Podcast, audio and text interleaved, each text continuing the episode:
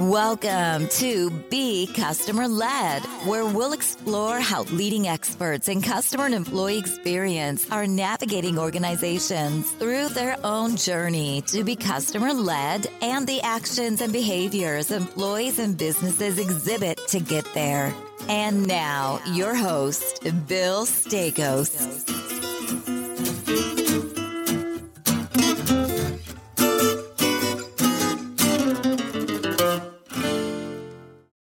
Hey, everybody. Welcome back to another week of Be Customer Led. I'm your host, Bill Stakos. I cannot tell you how fired up I am to have our guest on the show this week. Jenny Weber is an amazing individual and an amazing individual in the customer experience space specifically. She is Senior Vice President for Design and Insights at a company called Best Buy. And for those of you under a small rock somewhere in a corner of the planet who don't know what Best Buy is, it is an amazing technology retailer, if I can, if that's the best way to describe you guys, Jenny. Yep, and totally. I have been a consumer a number of times. Great place to go buy electronics, and super smart, intelligent people about the electronics there. Jenny, thanks for coming on the show. I'm so excited to have you here. Thanks for having me. Thanks for the kind words about Best Buy too. I obviously, I'm obviously a big fan myself, so I appreciate hearing that.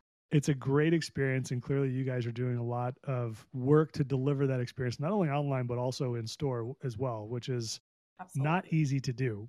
And I want to talk about that as well. But before we get started, we ask every guest on the show, Jenny, just just what is your story? What is your journey? You know, what do you think were the differentiating factors in your career? Maybe even like, how did you get into, into design and insights to begin with? Sure. Okay. I think some of the context to know about my career is a little bit about my life. So I will kind of start with that because I have sure. more of a zigzag career versus like straight up a corporate ladder. I was a really young mom and ultimately ended up being a single mom for a while. And that really shaped my career and how my perspective of work and what that all meant. And so it's just kind of like important context to understand where my head was at and what mm-hmm. I was thinking about.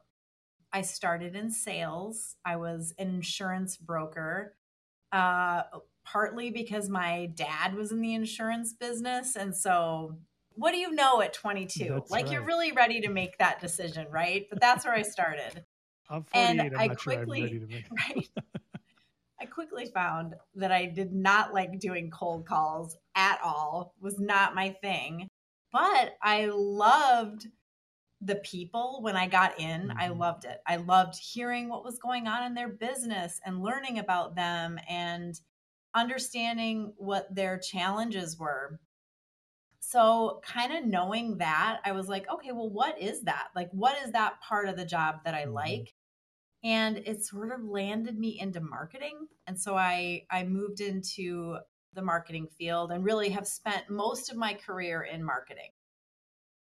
But interestingly, not all in what I would call core marketing communications. I tended to end up in sort of complex, challenging, dynamic spaces where the experience itself wasn't necessarily always broken, but like needed love. Like it was more about what are we going to go do to be effective before I start talking about it in marketing.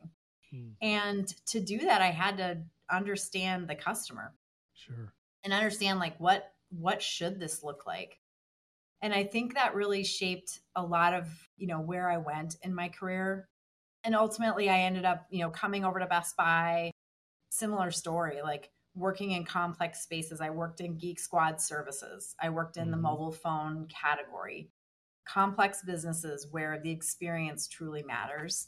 And that being in that kind of work gave me a lot of leverage because it required that I put the customer at the center of what I was doing. And I actually think the very best marketing does that really well. And mm-hmm. you can see it. And so, you know, I think that that was pivotal to my career and to the success that I, I've been able to have. And it's kind of what ended up leading me right into a customer experience leadership role at Best Buy, because I think in a lot of ways I was doing C X and I was doing human-centered design type mm-hmm. work. I didn't have that language for it. Nobody yeah. would have called yeah. it that necessarily, yeah. but that's what I was doing. And so now I lead a team of digital designers, physical space designers, uh, researchers, and measurement team. And it's like a perfect combination of the things I love to do, what I'm really great at, and what the organization needs from me, the value mm-hmm. that, that Best Buy really needs from me. I think that it's awesome that you guys have brought together design, insights, and analytics. Not a lot of companies have the forethought, frankly, to do that. And it really has an impact on the experience because the designers could be sitting somewhere way totally. over in another part of the organization. They're not close to their insights teams. I can't tell you how many teams I've talked to, you know, insight teams, analytics teams. I'm like, well, how often do you meet with the designers? And they're like, we don't meet with the designers. Why would we do that? I'm right. like, because they need what you're selling pretty badly to, you know, to yep. actually do the work. So good on you guys for bringing that together. I'm curious your perspective, just, you know, being in this role, coming out of marketing. I love that you came into sales too. That's so awesome. How do you think C X has evolved over the last, say, three to five years? And how is kind of the role, even from a Best Buy perspective, if you can talk to it, maybe maybe we keep it at maybe a little more high level, but how do you see that work as evolved over the last couple of years? You know, it's so much more, I'll use the word mainstream. Five years ago, we had pockets of incredibly talented designers, but they really were pockets, you know, in places doing sort of uh, unique work, maybe only in digital or a project here and there uh, where we wanted more strategic design thinking. Whereas today, and this was really intentional, today we have a collection of teams that are all together in kind of what we call like a center of excellence. We've mm-hmm. created a community of practice. So like-minded practitioners can work together, learn from one another. And in a lot of ways that ended up elevating the practice here at Best Buy, which does a few things. One, it sort of gives a little bit of power and teeth to experience design and putting that customer experience at the heart of what we're doing. And then two, it's created much more awareness of what human-centered design is so that now you hear other leaders talk about it and, and talk about design principles that they might not have otherwise talked about five years ago yeah. for no other reason than they weren't aware. And so I think that's the big evolution that we've seen. And I don't think we're uncommon in that. I think that's a, a pretty common journey across industries. I think that's uncommon, by the way. Just if, you know, when I, yeah, when I look across, I, I there are a lot of organizations, large and small, frankly, that are not bringing the vernacular and understanding the toolkit and the impact that it can have. I, th- I think you guys are, I'm going to say probably top twenty percent, if not higher, in terms of bringing these take the, the toolkit and the capabilities together the way that you guys have and really driving the conversation. Not a lot of companies, even enterprise level like you guys, are there yet. Well, it's exciting. Yeah. Yeah. Good on you guys. Yeah.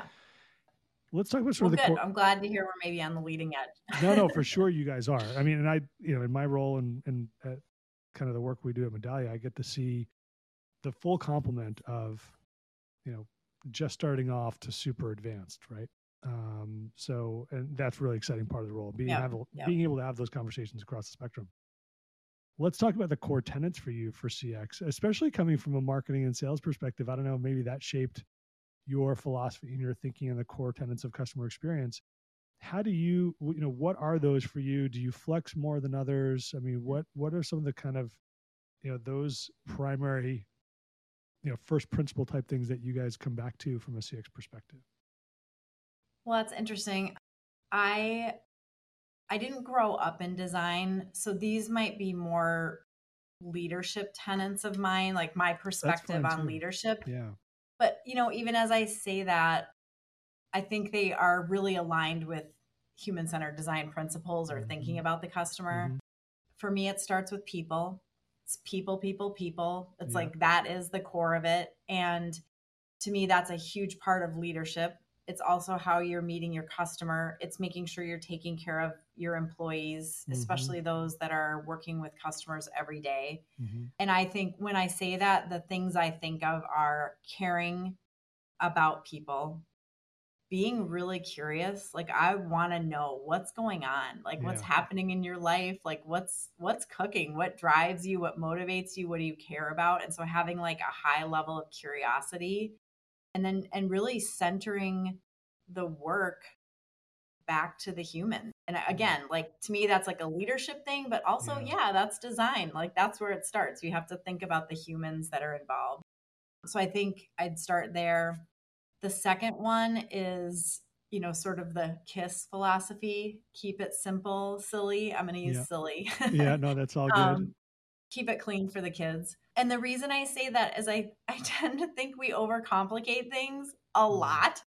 And if you think about the industry you're in, where you're measuring experiences, there's so much you can measure that you you almost, it's like you get lost in the sea of what's out there. And that's true across all the things that we look at, including insights and macro and the complexity of our business. Like, how do we boil it down and take some of that complexity out so that people can make actionable decisions? And again, mm-hmm. I try to do that as a leader, but I also think like that's good design practice as well. one hundred percent. Um, make it simple, make it actionable for people to do something with. Uh, so I think, you know, those are some of the core, core elements that I think about. And again, I think both from a leadership perspective and a design perspective, really. You know, the keep it simple, silly um, point is not lost on me. I feel like I always have this conversation with other leaders in this space that sometimes we can't get it out of our own way, out of our own jargon. Totally. Right? Like, you know, if you think, and, and just the acronyms that we use and that, and yeah. just like, you know, I think we confuse the business and confuse ourselves sometimes as well. And I think that's something that I don't know when we're going to all get together from a customer experience perspective, but we need a kumbaya moment where we just say, here are the words we're all going to use. I was in a con- just really quick example. I was in a, at a conference yesterday and someone asked me, what X are you? And I'm like, I don't like, understand what? that question. I'm like, tell me a little bit more what you mean. And they're like, well, are you U X? Are you, you know, are you C X? Are you M R X? Are you B X? Are you P X? And I'm like, oh my gosh, are there that many X's? Like, that's just bananas. Yep. So I'm like, you know, I'm just customer experience. Isn't that what we all do at the end of the day anyway? Yep. You know, anyway. Or we but, could start uh, calling it human experience. That way you would just kind of cover all the gamut. That's right. That's right. But, you know, it's just a funny example. I just, I feel like we talk about this stuff way too much and just, you just got to keep it simple for folks, especially if you're talking to a C E O or a head of a business. They don't understand this stuff. They can care less. Like, how are you helping me achieve business outcomes through whatever yep. toolkit and expertise yep. you've got, right? Or um, I think even if they do understand it, there's so much complexity around that to make decisions, they need to know what they need to know. They don't mm-hmm. need the extraneous information. That's right. one hundred percent agree. Let's talk about technology, Jenny, and just, I mean, obviously it's a huge enabler in our space. Certainly the advent of artificial intelligence, machine learning has really changed yeah. the way, you know, we think about and understand and are able to act on, you know, feedback and insights and signals wherever you're getting them. You know, tell us a little bit about how, you know, you think about technology. Not even, I mean, obviously even the design space, right? Technology has had a, yeah. a profound impact. How how do you guys think about technology? And is there any tech that you guys, you all are really excited about uh, when you think about customer experience and whether that's for the team or for the business? Yeah. I'm, I'm curious to learn more there. Yeah. Well, we think about technology a lot because obviously that's the space that we play in. So we think about that for our customers every single day. Mm-hmm. A few things that I'm excited about. One is kind of basic, but I do think it's made our jobs and our lives a little bit easier, or some of the collaboration tools that we were forced mm. to find when we had to work everything digitally. Like all of yeah. a sudden we're virtual. How do you do co-creation sessions yeah. when you're all over the place? I actually think some of those tools, like they saved us, one, during that time frame. Mm-hmm. But now I can't imagine rolling up a sheet of white paper with a bunch of Post-its on it and shoving it in a corner and saying, oh, we need to keep that. Like, I would never do that again. So no, no, I right. think some of the collaboration tools have just been huge in moving us to, mm-hmm. uh, and we can include way more people. Like now that's we can right. have co-creation sessions with so many more people like that. I just think is practical, basic, but has been a huge, huge thing for us. Mm. One of the other things that I'm excited about, because I sit with digital and physical design and the research team, mm-hmm. we've been able to get really creative about how we test some of our design prototypes, and specifically for physical, because what we used to do is we'd build it or we would mock it up, and mm-hmm. then we'd bring customers in and see how they interact with it. As you can imagine, that is really expensive. Yeah. And it takes way too much time. And so with, with augmented reality, what we've been able to do now is we can, you know, create something in an augmented way and still have really great customer feedback. And I think that's pretty huge. You can test and try a lot of different concepts before you ever build anything uh, to see how it works for a customer, uh, which is really exciting. And from an augmented reality perspective, Jenny, are you saying, hey, we've got a product, could be stereo, could be a T V. I want to use um, A R to like visualize that on my wall or yeah, in some yep, other way? Yeah, we do that too. Cool. Well, what I'm specifically talking about is, let's say we're going to change a store format. Um, mm-hmm. We're doing a lot of testing around, you know, what's the right type of store? What's the right kind of experience? Mm-hmm. And so instead of mocking it up in a prototype room, we can actually create it, create a virtual example of what we're talking about and have customers explore that virtually and tell yeah. us, what do you think about this, whatever X Y Z experience yeah. that we've made, and get insights from them that way. And to what you are talking about, we absolutely are using A R. Yeah. Like we have a, a whole A R tool in the app that allows you to test different refrigerators in your kitchen, which is super important, because if you yeah. order the wrong fridge size, Bill, and we deliver it to you, it's a terrible experience for you and us. Yeah, so, for sure. You don't want you know, the return. We want you to get that right. That. Yeah, yeah. I mean, that that you know co- that increases your cost to serve.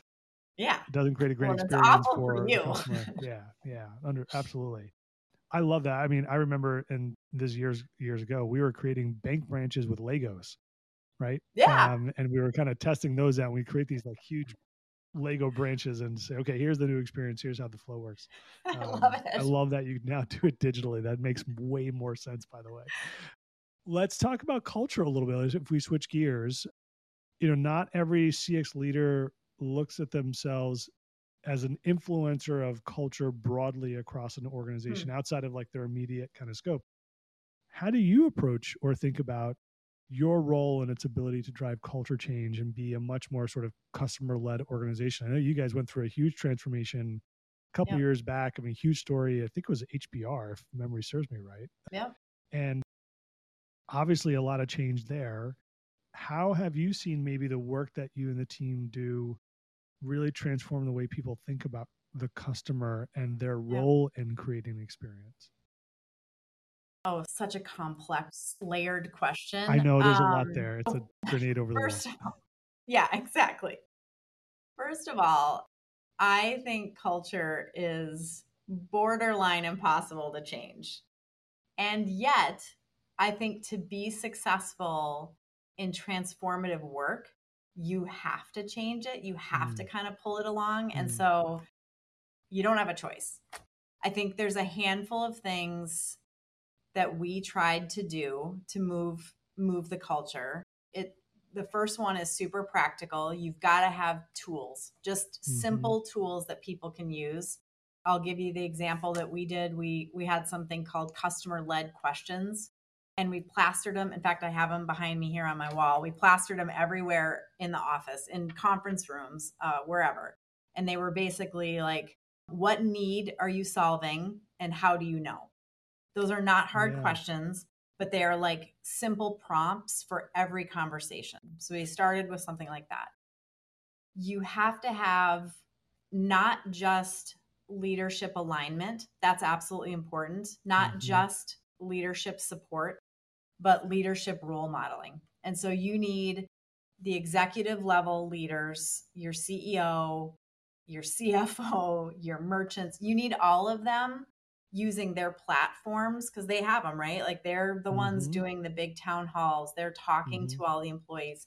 You need them to leverage their platform to talk about how important customer experience is, why it's important to center around the customer. And then you need mm-hmm. them role modeling that behavior. You need them asking the question of, is this really solving the need for our customer? Is this the right experience? Like, have we thought about the experience? And I feel like we're really fortunate because our executive leaders, um, and specifically Corey Berry, does that. She mm. centers conversations around that. And I don't think you truly change the culture without that. And then I think the last thing that I, I would call out is you need education and training because to your point earlier around all the different language and mm-hmm. who's really thinking about it fully, people don't do what they don't know. And so if you want them to change their behavior and think differently, you've got to create ways for them to learn and understand and sort of absorb what you're talking about. And that, mm-hmm. that takes some effort. And I'm guessing that's probably something that a lot of places skip over.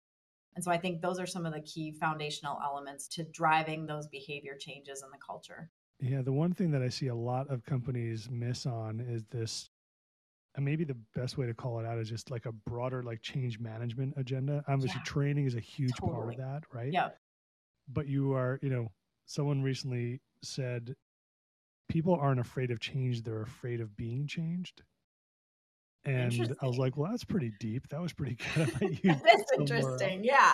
I, I think people are generally afraid of change, more around sort of, you know, again, I, how does this impact me, et cetera. But yeah, but if you're not helping people understand and, you know, what that change is and you're training them on that change, yep. you're absolutely right. You're never going to get the, the level of commitment or long-term sustainability of that change, obviously, over time. Yep. You have to disrupt question. the patterns and the behaviors, yeah. and you can't do that if they don't know what they should be doing. Yeah, that's absolutely right. Can you talk to us a little bit, Jenny, about the C X O role? I mean, it, Chief Experience Officers is a role, let's say in the last couple of years, has really come to the fore. Even while sort of the role has become sort of a thing, I feel like, in a C-suite almost yeah. now, and, and a lot of organizations have put into place. How do you see the C X O role kind of from where you are? And, you know, what do you wish for that leader? Yeah, I think it's really important today. And the reason I say that is I think you have to have an executive at the table, mm. being not just being the voice of the customer, absolutely doing that, but also being the voice of the customer practitioners in your organization, because it requires funding, resources, decision trade-off around, yeah. you know, what you're going to prioritize, what you're not going to prioritize. And so you have to have sort of that, those teeth and that like leverage at the table to mm-hmm. be able to counterbalance other points of view that might be there. Uh, so today I think it's really important.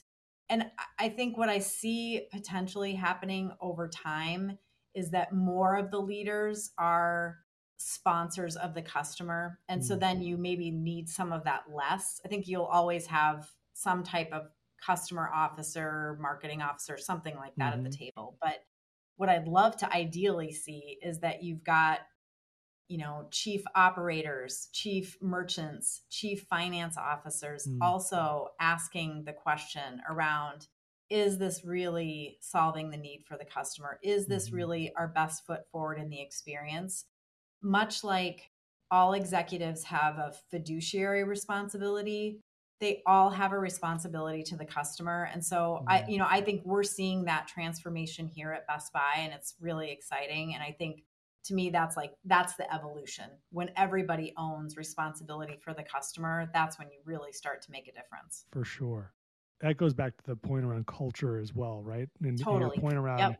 leadership playing such an important role in all that, not just from a support perspective, but really living and acting out yeah. sort of that uh, in a way. What are your thoughts on the future of C X? Like, where do you see the discipline maybe going more broadly? Do you think that similar to maybe that that C X O where you have other C-suite leaders, it's more embedded in their day-to-day? Do you see do you see sort of customer being more embedded into the operations of the organization, not just sort of, you know, the customer facing folks? Obviously, they need to be flexing that muscle all the time. Do you see a need for a C X team in the future? I know this is a tough one because you run a C X team, so yeah. I don't want you to don't say anything like that's gonna your your employees will listen to this and say, "What do you mean we're not going to a job?" Yeah, yeah. I, I need a job, right? You got a family, you got to pay the bills. I personally don't think that we will ever get to a place where a formalized customer experience team and function and discipline isn't needed, but yeah, curious agree. to see, like, how do you see it evolving over time? Yeah. I mean, I think there's some really distinct skills that experience design, customer design leaders mm-hmm. bring to the work, facilitation, actually designing the experience. There's so much like, so yeah. yes, I agree. Like it is a, a very valued and I think a skill set that we'll need into the future, maybe even more so. What I do think is interesting, and we've been, you know, testing and trying all of this, is this idea of how do you take someone who's maniacally focused on the customer and have them almost embedded within those operational teams. Mm-hmm. And that's been a huge unlock for us because it, again, it's like kind of got a person in there with a seat at the table helping other leaders think strategically. And mm-hmm. while they're doing that, those other leaders are starting to learn what that means to be customer-centered and to use human-centered design principles mm-hmm. through their decision-making. And so I don't, you know, I don't know that you would ever completely break apart the teams, but I do think that there's a model, especially in matrixed organizations, where you've got people who are embedded and acting as if they're part of a mm-hmm. team that might be delivering a, a value proposition to the customer. And that, um, is that something you guys have done today or starting to play? Yes. Yeah. We're trying, yeah. you know, we have a couple like different iterations of it, but essentially that is, you know, kind of how we operate today with some strategists that are, are pretty closely embedded with the business teams. And then our, our digital designers are really embedded with the digital product teams mm-hmm. so that, you know, you, you kind of end up with multiple teams that you're part of, but I think that's okay. Like you, you got a team you come back to and you're like, okay, this yeah. is maybe my home base with my other design friends, but then you're going out and sort of bringing that uh, experience of design to other people, which I think mm. is super powerful. Absolutely. One other thing, yeah. we talked about it a little bit earlier when you were saying like, what X are you? Like, which one of these yeah. are you? I do think one evolution that we'll have to make, and I say we, like all all design thought leaders, we can't be too precious about what we do. Like it's not, it's not an us or them thing. Like yeah. my way of doing it isn't better than someone else's yeah. way of doing it. And I think we'll have to be careful of that because if we start to get really precious about like design thinking is the only way, it's so alienating. And we, we really got to bring people in. Like mm. I want to know what our operational leaders think. They are super close to how mm-hmm. it works. Like mm-hmm. they've got awesome insights. So bring them in. Um, and I think we'll have to be kind of, we have to be careful of that as we continue to build these teams.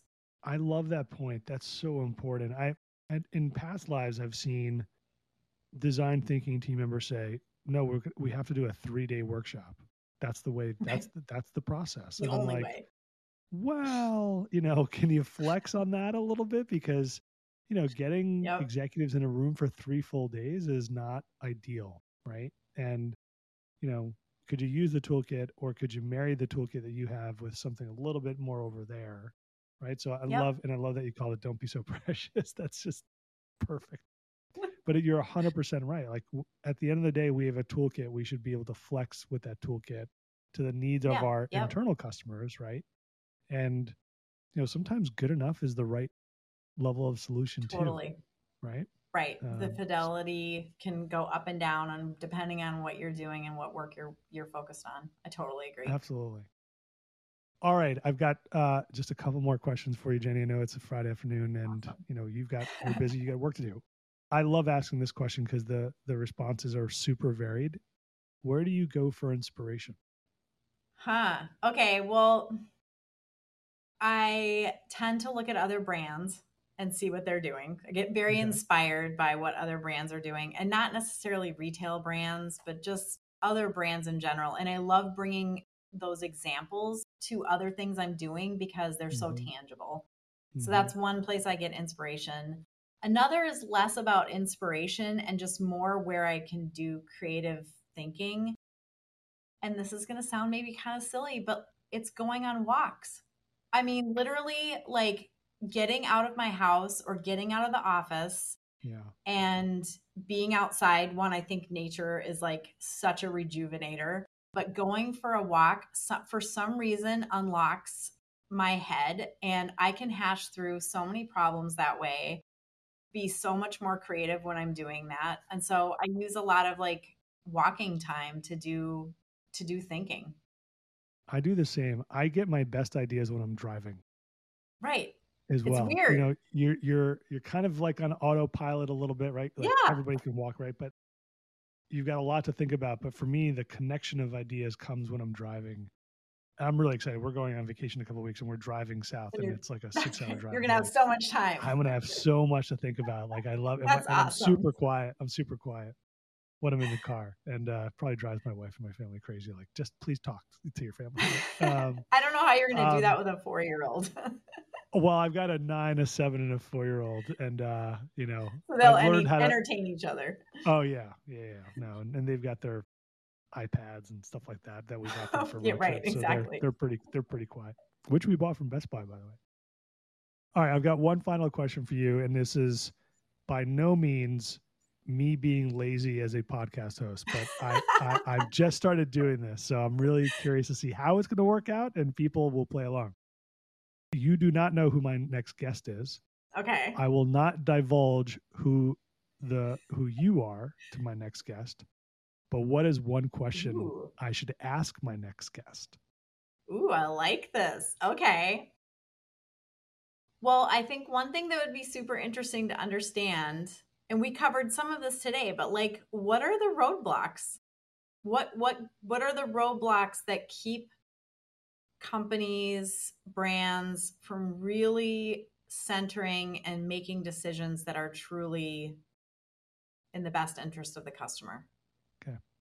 That's a great question. Because we're all facing them. So like, absolutely, we can all like commiserate together. Learn from each other. I will tell you that my next guest is a customer experience leader who has an incredible pedigree at major brands like you, is writing a book on customer obsession to truly define it. Cool. Yeah. So okay, off camera, well, off when we check when it we, out. When we stop recording, I'll tell you who it is. Um, okay. But uh, Jenny, thank you so much for coming to the show. This has been an awesome conversation. I'm so glad that you agreed to come on and, you know, just share your perspective and your knowledge. And I know our listeners are going to love this. Thank you so much. I, I thank you for having me. Absolutely. All right, everybody. Another great show. Jenny Weber, Senior Vice President for Design and Insights at Best Buy. If you don't know who Best Buy is, go check them out. Delivering great experiences online and store. Another great show. We're out. Talk to you soon, everyone. Thanks for listening to Be Customer Led with Bill Stakos. We are grateful to our audience for the gift of their time. Be sure to visit us at be customer led dot com for more episodes. Leave us feedback on how we're doing or tell us what you want to hear more about. Until next time, we're out.